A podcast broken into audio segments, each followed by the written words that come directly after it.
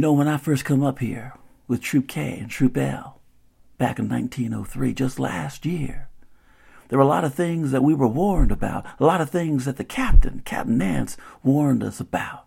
He told us there were bears up here in the high country. He told us that there are mountain lion up here, too.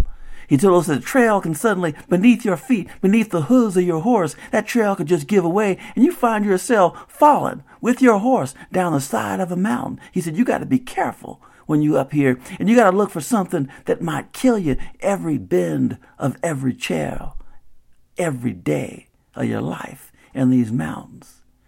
He warned us about these sheep herders who are herding their sheep illegally, and how someone might decide to take a shot at you because you telling them that they can't make money doing that no more.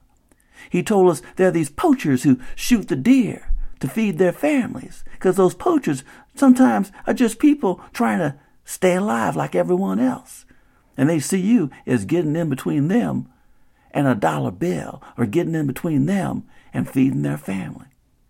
All these things the captain warned us about, but what he didn't warn us about is something he should have spoke a little bit more about, and that is beauty.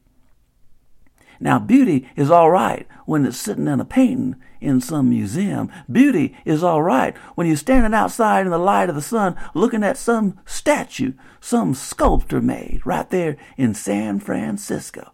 Beauty all right then. Beauty is something that you can look at, and it's safe to look at, it's safe to view, and you can sit there on some bench in some park and look up at it and just say, ah, now ain't that nice? What the captain didn't say is that beauty in the Sierra Nevada can get you killed. Beauty draws your attention away from what you really should be paying attention to, like being on a horse, watching the trail that you want. That's what you should be paying attention to. But when you're looking out at a mountain, a mountain such as any you've ever seen in your life, unlike any you've ever seen in your life, that mountain just says, look at me. You've never seen anything like me. And there's a little bit of snow right around the top, and the light's hitting it just a certain way. It can distract you from what you're planning on doing, which is staying in that saddle, on that horse, on that trail, high, high, high above the rocks below. That's what he should have warned us about. And so when I'm on patrol, I'm looking for the things that I should be looking out for, and those things are beautiful, and beauty distracts you. It keeps you from looking at the things you should be looking at. But what he didn't tell me about, what he didn't even lower his voice to a whisper and say, Sergeant Bowman, there's something I neglected to tell you. What you also need to be careful about is at night when you get up to go out and pee.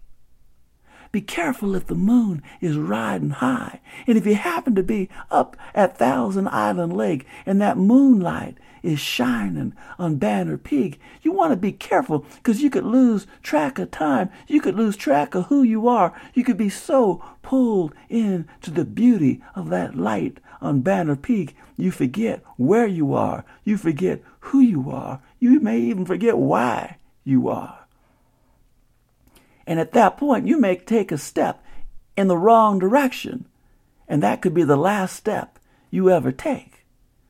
And what are you going to say afterwards? I broke my light. I broke my leg because the light was shining on Banner Peak. That don't look good in a patrol report. Now, how do you explain that to your horse? If you riding at night, which you shouldn't be doing, but what if you were? Horse is not going to allow itself to be distracted by beauty. What's the point of beauty? What's the purpose of beauty? To make you stop and consider there's more in this world than what you can see, what you can hear, what you can touch, and what you can feel. And when you're standing there on your own two feet at Thousand Island Lake in the middle of the night, looking at what the moon is doing to Banner Peak, you don't say to yourself, does the moon got permission to do that to a mountain? Is it legal to change a mountain into such a thing? How does it do that? You don't got time to do that. Your reason for being there is not to watch the light change, but there you are, and there it is.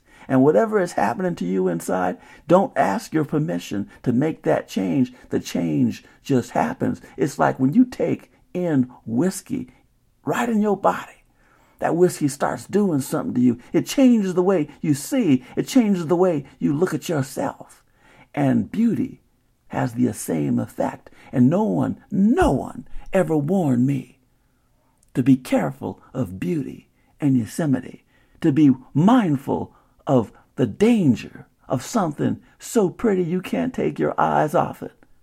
No one ever told me, watch your step when you're looking at the moonlight on Banner Peak.